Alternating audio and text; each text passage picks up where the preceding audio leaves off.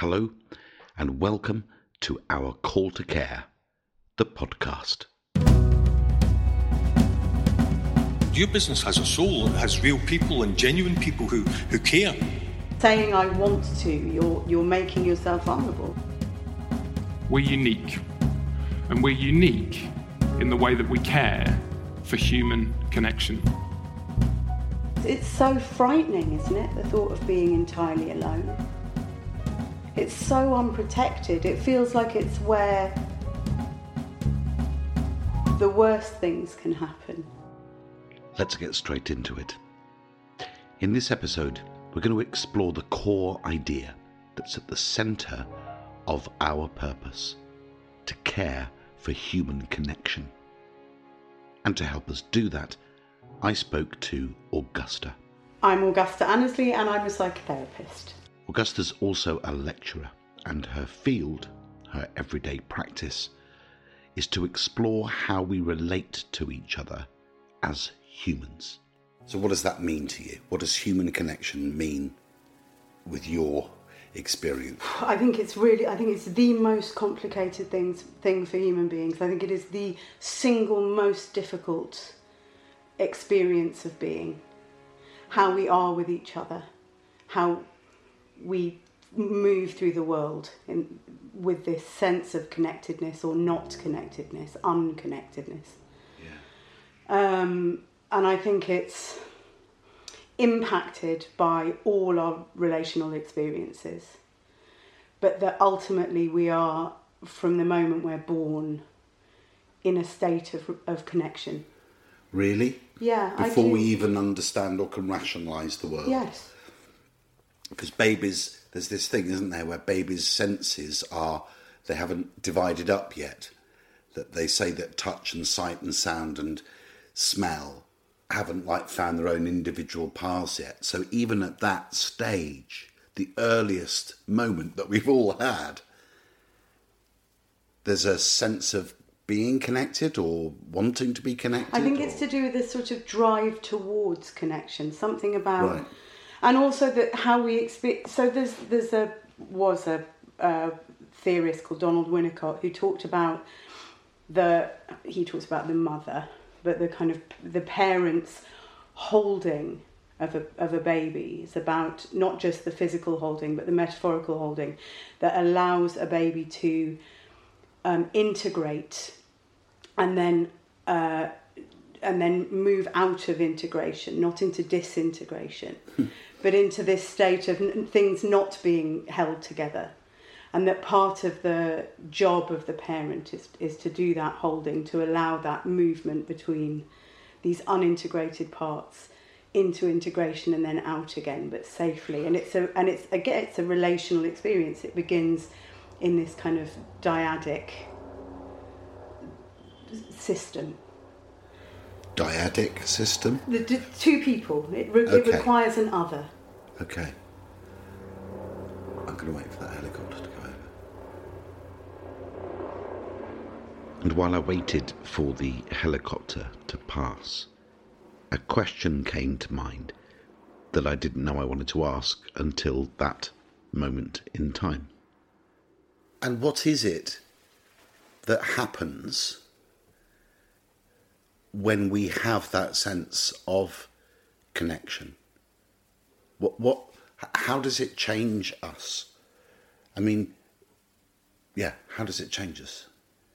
So that's an interesting question because there's something for me. There's something when I'm thinking about that now. There's something about an embodied sense of something that there's that the um, that the world feels less chaotic or less frightening, or there's there's Yeah. a sense of um, not aloneness.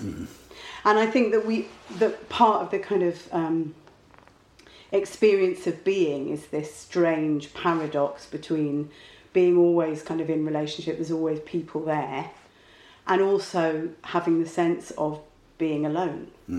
No one else can quite get inside. But there's a feeling of when you feel met. You know, if you go to a party and you meet somebody and you just get each other immediately, it's a sort of extraordinary. There's something mm. that, that um, it's very life enhancing. I think mm. it's exciting. Mm.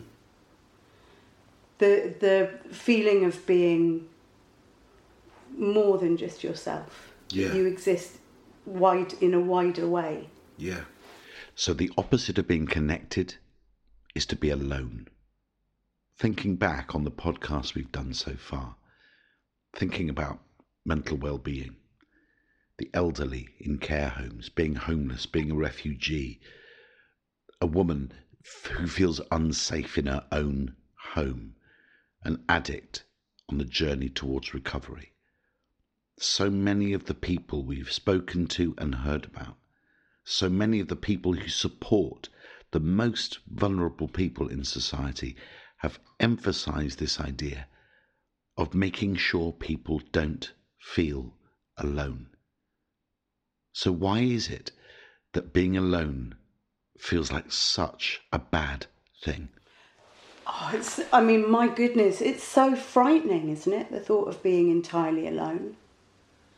It's so unprotected. It feels like it's where the worst things can happen. Mm. And it's when you, when you talk about liking to be alone, you know, people say, "Oh, I love to have time on my own," or mm. I feel like that can only exist if you have the experience, the knowing of not alone Yeah. not alone exists at the other side of the door or at the other side, you know, whatever it is. It's some, it's there. Mm. But And there's an implication as well that you can choose for it to end. yeah. But if you are entirely alone, then it's so vulnerable. Hmm. And when you feel a human connection, is it not vulnerable? What does it do to vulnerability? Maybe it's something really basic around survival. I don't know. Because actually, one of the ways of connecting is through vulnerability, isn't it? There's something about if you can show vulnerability, somebody else can connect to that. Yeah. And often I think that is where we connect Yeah. as human beings. Yeah. But it's also everyone's frightened of it in some way. Yeah. So it's often difficult to find a place to be allowed to be that. And I think that can be isolating. Yeah.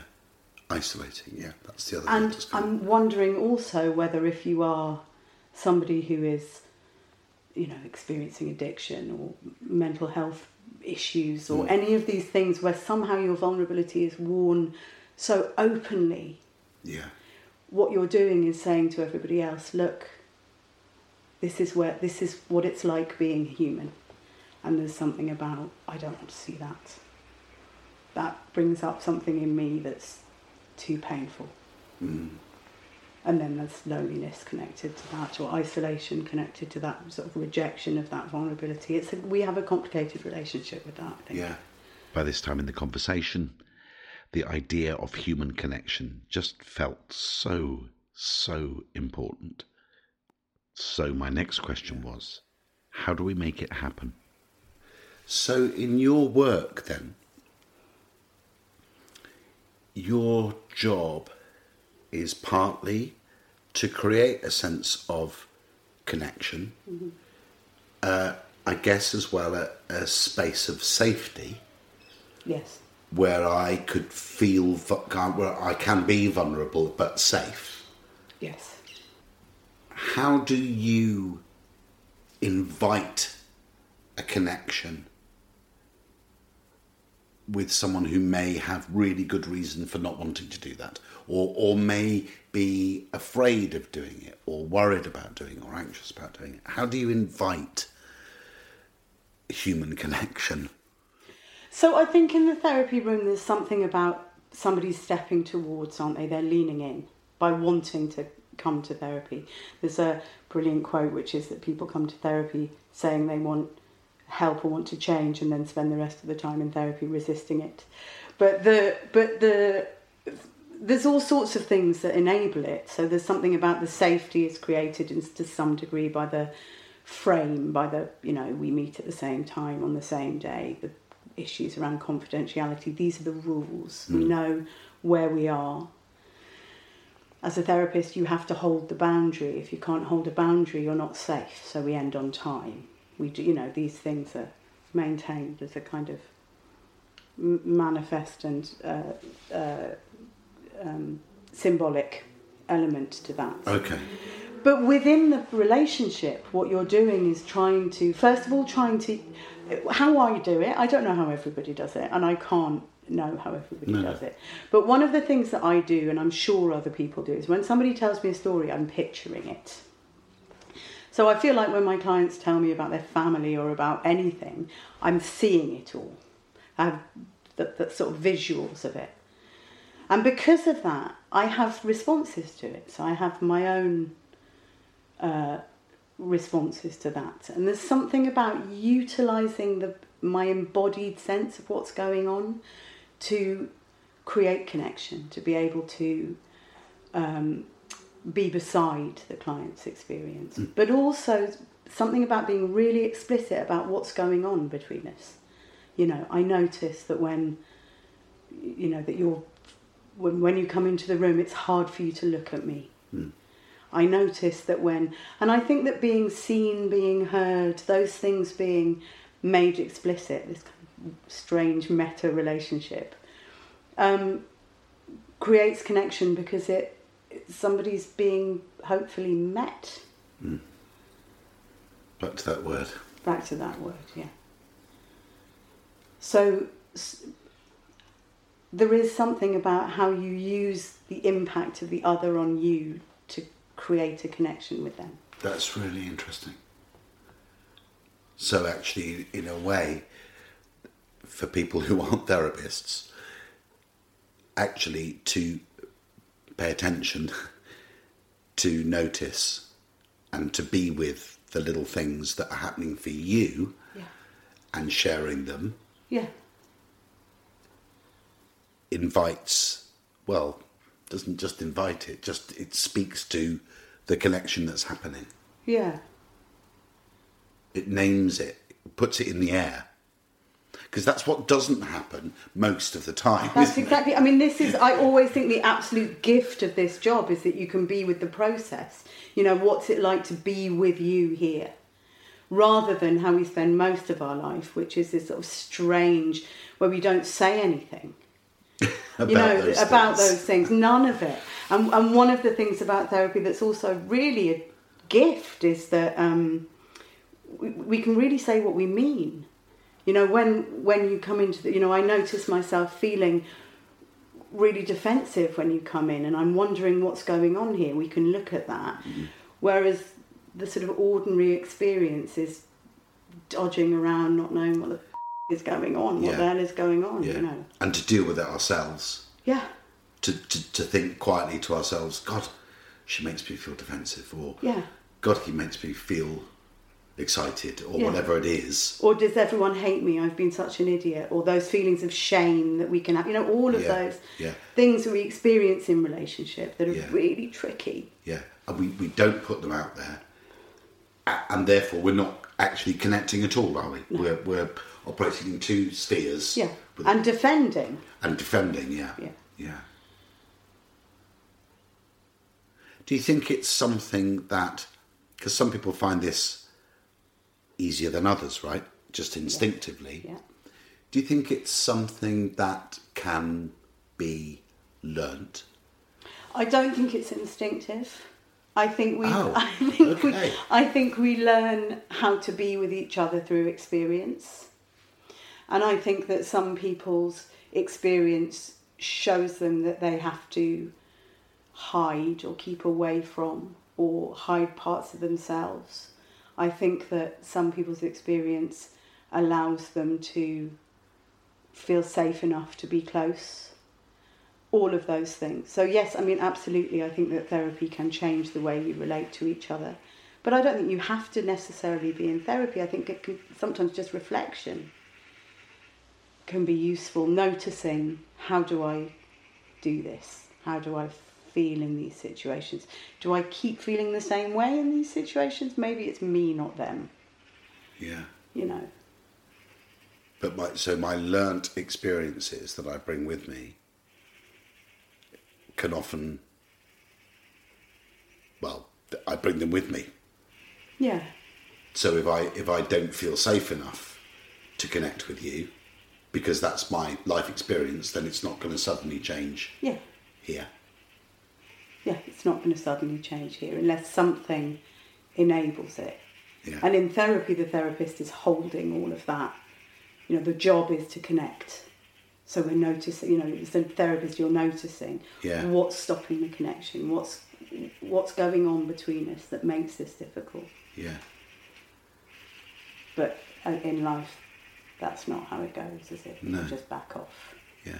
So there's a link between our own life experiences and our capacity to connect and our capacity to allow others to connect. What- What do you need to have to allow that connection to happen? I just think it's about openness, about willingness, something about ex- openness to the experience. Yeah. So it's something. It's something about the opposite of fear. I, I don't want to say courage because that sounds a bit. You know, I think Yeah. it's a tricky word, courage. But but perhaps the the um, opposite of fear is to do with being openness. Fear, I think, closes things down, creates um, a sense of defensiveness. Whereas if if you want to connect with people, you have to have an openness to the to the experience, to that experience, to being with the other person. So, what do you require For that openness. for that openness?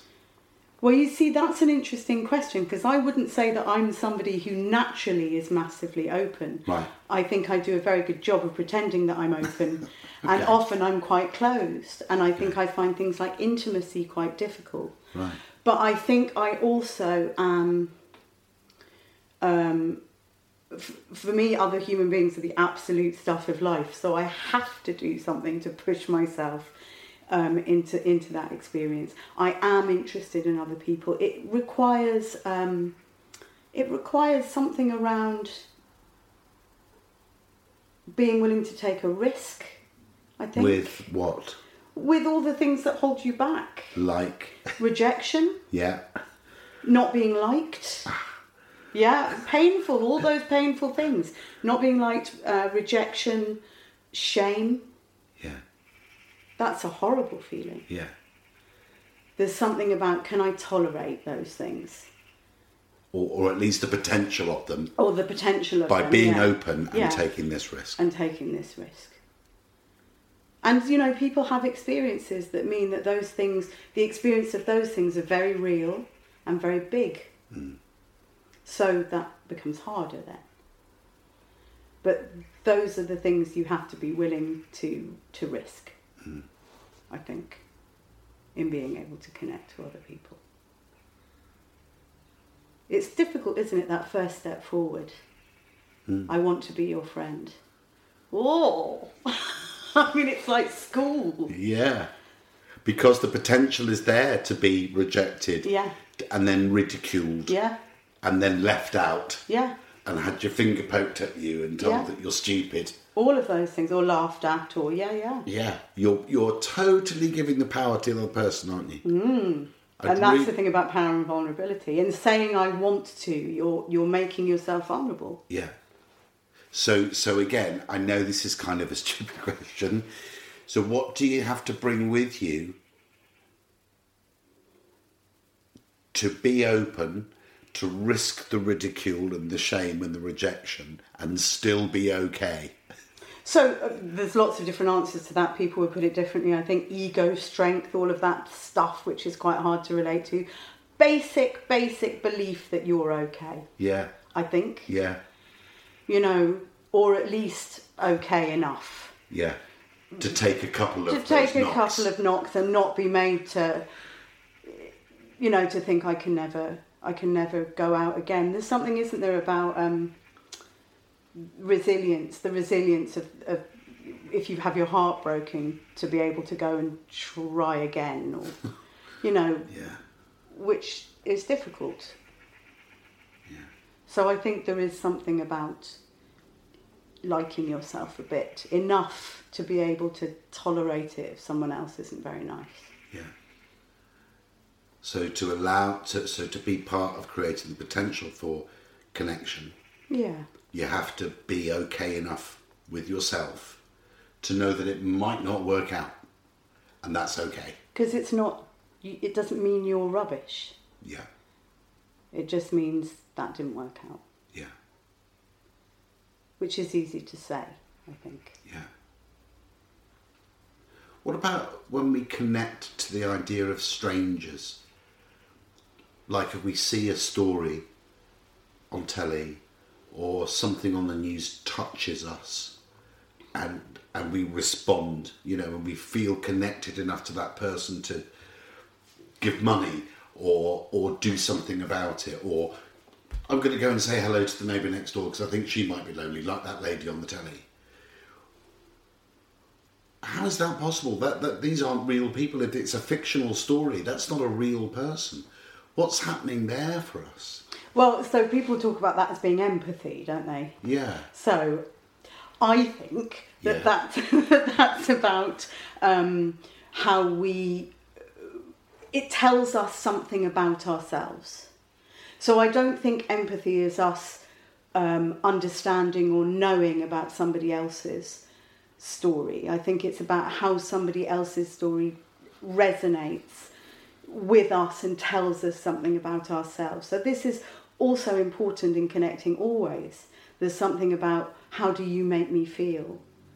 It it does something to my understanding of myself. It shifts something in me, but that is about links to sadness, my own sadness, my own vulnerability, my own fears maybe. yeah, And that's why I think that vulnerability is a huge link for human beings. I think we're much more drawn to people who allow us to feel safe in the bits of ourselves we find frightened or difficult or So why do I why do I get up and see and check that the old lady next door is okay?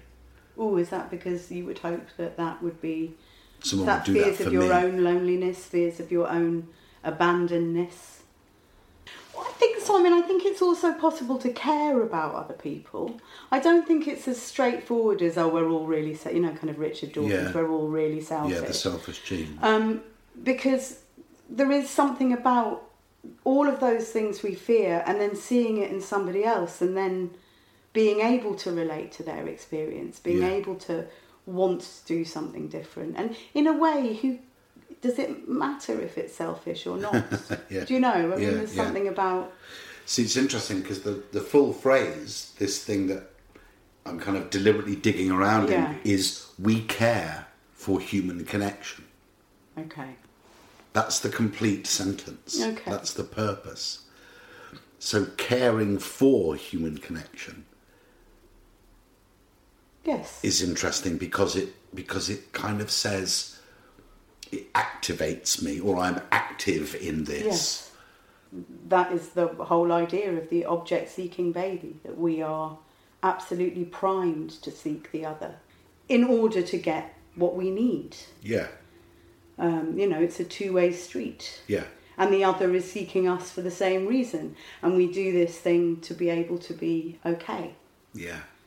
And if we can't do it and we can't be with other people and we can't make those connections, we're not okay.